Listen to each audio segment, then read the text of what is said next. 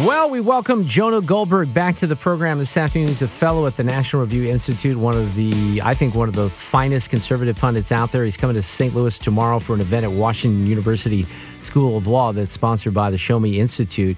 And the uh, the event is sold out, so ordinarily we'd be hawking tickets here, but we don't have to do that. The book that he just wrote is called "Suicide of the West and the Future of American Liberty." Jonah Goldberg, welcome back to KMOX. How are you? I'm good. It's great to be here. Well, let's start with the news of the day and uh, all the Brett Kavanaugh stuff. I mean, it changes every minute, but what, what's your take on what's been going on here over the weekend?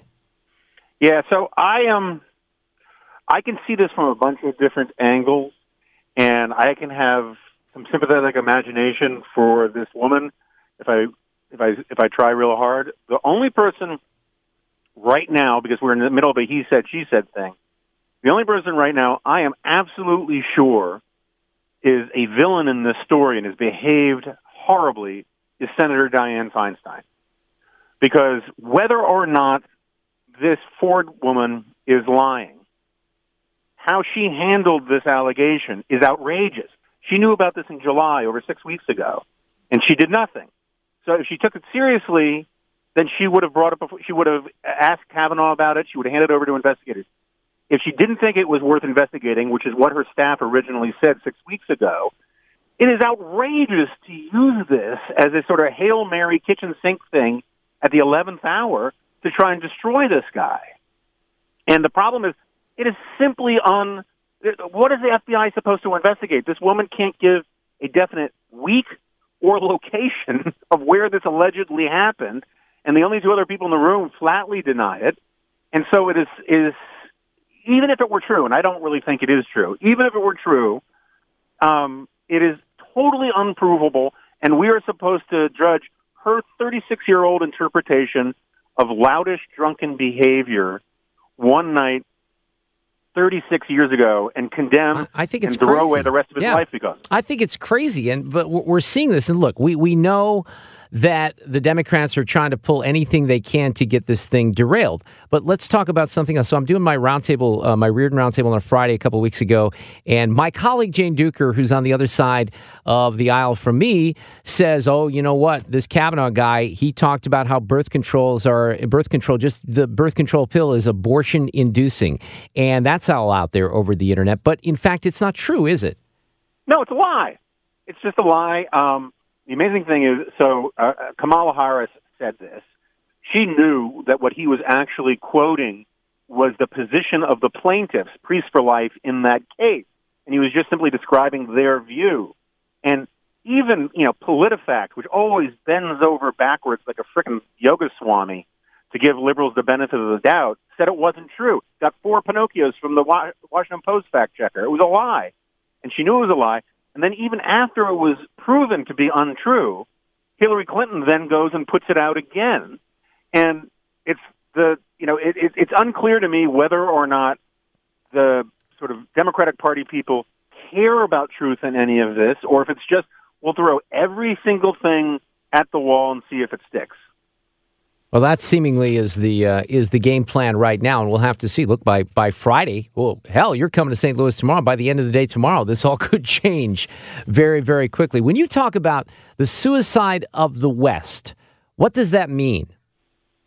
Well, I don't mean to disparage anybody who's in personal, you know, moral or psychological crisis, but the reason I use the word suicide is because suicide's a choice. And part of the argument that I'm trying to make is that we are choosing as a civilization to turn our backs on this amazing thing that uh, gives us longer lives, greater prosperity, freedom, liberty, all of the things that make us proud to be Americans or, or part of Western civilization. These things are unbelievably recent and they're unbelievably fragile. For 250,000 years, the average human being everywhere in the world lived on less than $3 a day. And that changed once and only once in all of human history, about 300 years ago, starting in England, because of these ideas that bubbled up and allow, allowed us to reorganize life in a way that made us freer and more prosperous. These ideas that our rights come from God, not from government. We are citizens, not subjects. The fruits of our labor belong to us. And we don't teach people to be grateful for any of that or to respect any of that. Instead, we teach ingratitude and resentment and entitlement. And we want to say that the worst aspects of our history define us.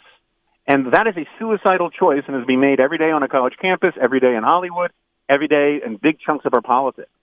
So let, let me use my uh, my son, who's 21. I have two, I have three children, one younger, but I have uh, two at the University of Missouri, and one that's been tweeting a lot and seemingly has been attracted to the message of Bernie Sanders and some of the other progressives out there. And I wisely, Jonah, you're probably a parent, right?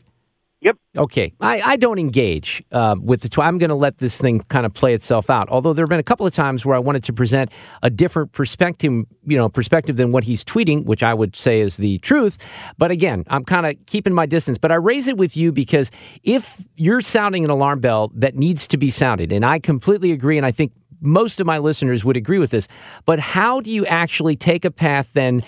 To fix it with younger people in particular. They don't want to hear a lot of these things. You know, I, I, even saw my son tweet something about socialism, and that was the one I wanted to engage on. I'm like, dude, what are you, what are you thinking? Do you not understand? And I think clearly they don't have an understanding of how this plays into freedom. Yeah, no, uh, it's a great question, and it's a great problem, and it's not one that's going to be solved overnight. Although, um, as your kids start getting mugged by this guy called FICA. yes, um, I know that might help a little bit. That's why I'm kind of holding off because I think they're going to experience some things that might change them in another direction. No, that's right. But there's also, you know, one of the things I try to do in the book is, and I've gotten, I've gotten some grief for it from my friends on some friends on the right. One of the trying, one of the things I'm trying to do is go back to something that I think is kind of sorely missing in big chunks of the right these days. I'm trying to make a good faith argument where I argue on my opponent's turf. And so I don't cite God, I don't cite grand moral principles, I cite data, I cite facts, and I'm trying to do what politics is supposed to be about, which is persuasion, where you actually make, you marshal facts and data and reason to make an argument that in, in, in the hopes of persuading people. And I, too much of our politics now on the right and the left is all about this sort of, oh, their tears are delicious, screaming and insulting, rather than trying to argue. And I think it's going to be, we have to make sustained arguments.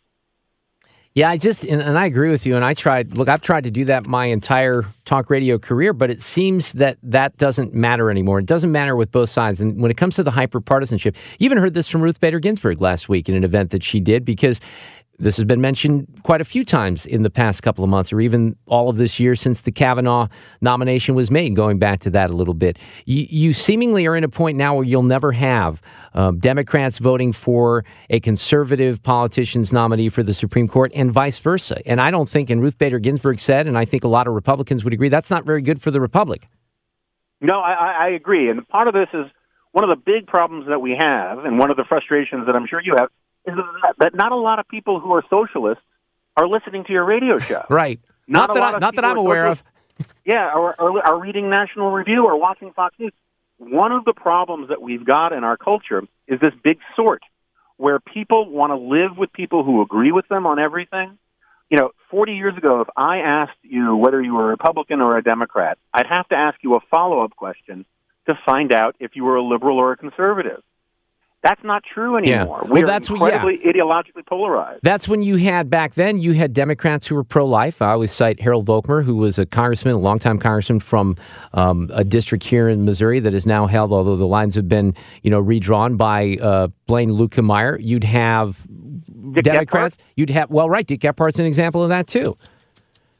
Yeah, so, no, and, and and so it's in a lot of ways the social science on this is very depressing, right? Because we we retreat to Facebook, we retreat to these things, we watch news that only confirms our biases, and we actually just can't get our heads around thinking that the, our opponents might have a good point because we subscribe to our own set of facts and we assume bad faith of everybody who disagrees with us.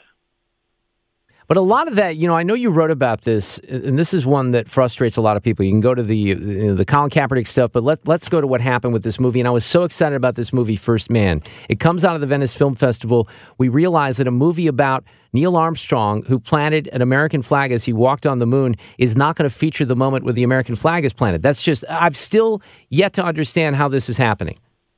Yeah, no, I think you know there's there's one cynical interpretation that said they just didn't want to piss off China because it's a huge market, and we've got we've seen a lot of examples of that in some of the big superhero movies. Um, that's not an excuse for it; it's still grotesque, and but I think it might be part of it insofar as it lends a sort of bottom line rationalization for their own ideological assumptions. You know, let's why piss off? This is a this is a world accomplishment.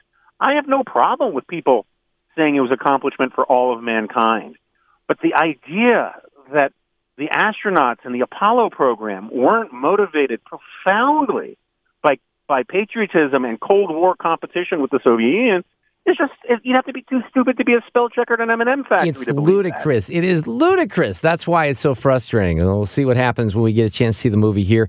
Jonah Goldberg, he's coming back to St. Louis tomorrow, but you can't go see him because I think it's all sold out at Washington University. The book is called Suicide of the West and the Future of American Liberty. Jonah, great to have you back on KMOX. We'll see you soon. Always a pleasure. Thanks, man.